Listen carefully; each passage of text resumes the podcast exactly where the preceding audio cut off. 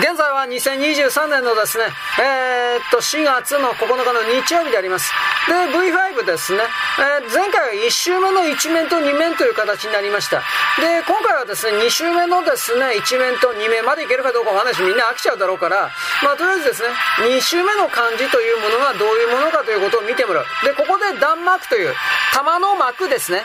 玉の幕、弾幕という概念が、おそらくはこの V5 と言われているものから、えー、定型化というか、テンプレートというか、パターン化したというか、そういう言い方をします。あのー、トアプランと言われているもので、こいつが出る前の段階で、何だったかな抜群だったかな抜群っていうゲームの方が、この V5 よりも前に出てたかもしれません。僕ちょっとこの辺全然自信ないんですよ。V5 が出た後に抜群だったかもしれない。いや多分抜群が最後かもしれんな。まあ、とりあえずその中で、この見ればわかります。弾がですね、えー、5発から10発ぐらいの弾が数珠のように縦一列という感じで、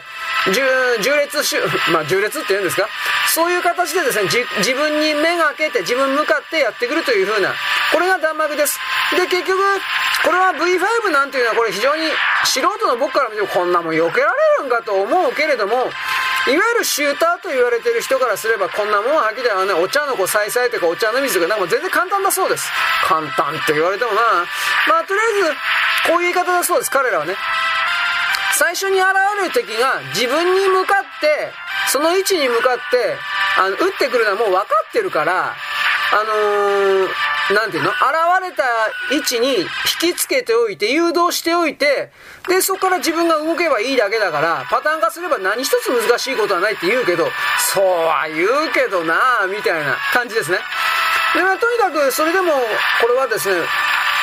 どうでしょう？僕はできるわけではありませんが、例えばケイブというメーカーが、えー、なんだっけ、ドドンパチだったか。だからドドンパチだけに限らず、いろんな、この弾幕シューティングというものを、トアプランが潰れた後にですね、これらの残党の方々がという言い方をしますけど、警部を立ち上げてということになるんでしょうね。警部を立ち上げて、そしてその上で作っていった様々な弾幕シューティングと言われているものからすれば、確かにこれは弾の数は少ないかなという言い方をします。少ないって言われてもまあどうかなと思うけど。でもそれがね、結局、この V5 の2周目のこの程度でもうはっきり言うけど、一般の人々にすればですね、限界だったわけです。どう考えたって。でも、いわゆるシューターと言われている人たちは、あの、適用しましてですね。で、あの、全然簡単だと。つまり、簡単ということは、や、敵にやられることはない。ゲームオーバーすることはない。100円で長時間、あまあ50円で長時間遊ばれてしまう。遊んでしまう。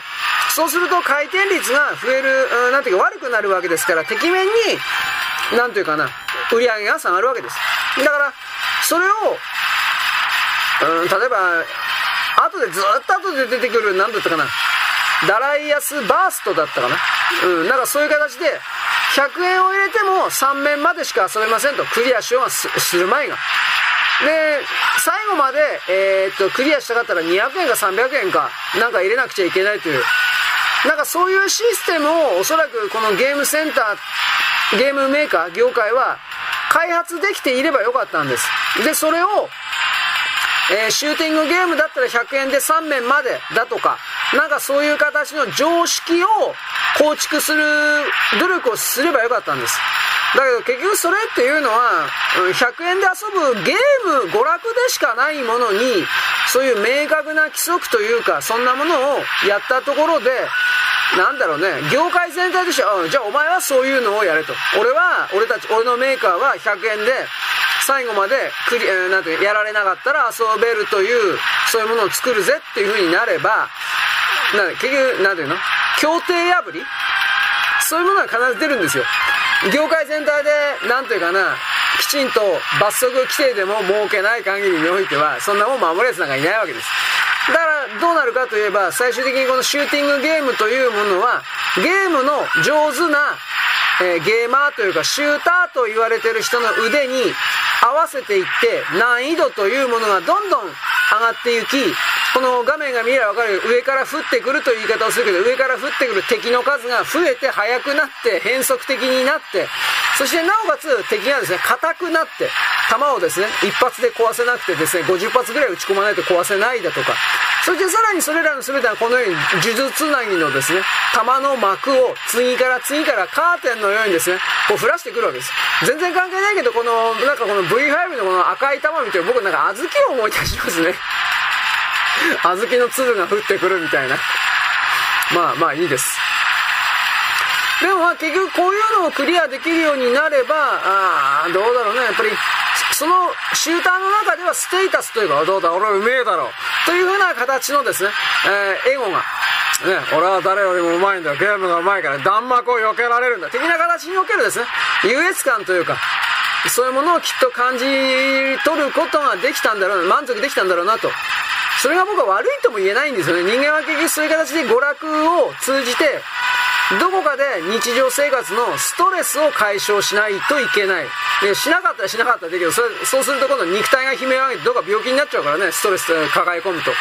だから、そこから考えるとこのビデオゲームというのは悪いものでは僕はなかったと思います。結局お金絡んでたわけじゃないしね。あの、こういうビデオゲームの結果ね、あのー、報酬が、お金がもらえるという風なシステムになってくると必ずね、荒れるんですよ。人間同士のギスギスした、あの、何かが発生するんです。確実に嫉妬であるとか含めて、嫉妬とか怒りとか含めて。だから、そういうものをせ、そうですね、このクリアだとか、ハイスコア、高い点数を出す程度のものだけで、収めることができたという意味においては、この、うん、ビデオゲームですか？それはそんなに悪いことではなかったんだろうなと私は思います。まあです。これあの、前回のですね、なんだっけ、えー、2週目ぐらいまで行ったんけまあいいです。だからこうパーッとこれですね、いつかまた3回目やるかもしれないですけど、こう同じことやってもね、飽きられるだけなんで、またいつかやります。やるけど、とりあえずあの、どのような感じだったかというのを触りだけはちょっとパーッとやっておきます。ね。あのここまで来るとパワーアップの度合いがすごいですよね。で、結局、なんだろうね。もう、この、この敵のミサイルの攻撃なんていうのは俺は絶対避けれんな。僕だったらね。まあこれもこういうのも結局のところ、覚えたものを勝ちということでしょうね。で、ここまで来るとシューターと言われてる人たちは大体、ああ、こういう敵だったらこんな感じでやってくるなっていうのが、なんとなくもう今までの過去の経験蓄積で読めてくるそうです。まあいろいろありますね。そういうことなのでですね、えー、まあ、この V5 をどこかで見かけたらやってくださいって俺一応言おうと思ったんだけど、もうゲームセンターないしね。で、ゲームセンターにこういう感じのゲームもう世の中的にないと思うんで、弱っちゃったな。うん、オチ的なものがないな。まあいいです。この V5 に関してはですね、えー、っと、またいつか、3回目で、この最後のボスあたり的なところをですね、やります。やれやね。はい、よろしく。ごきげんよう。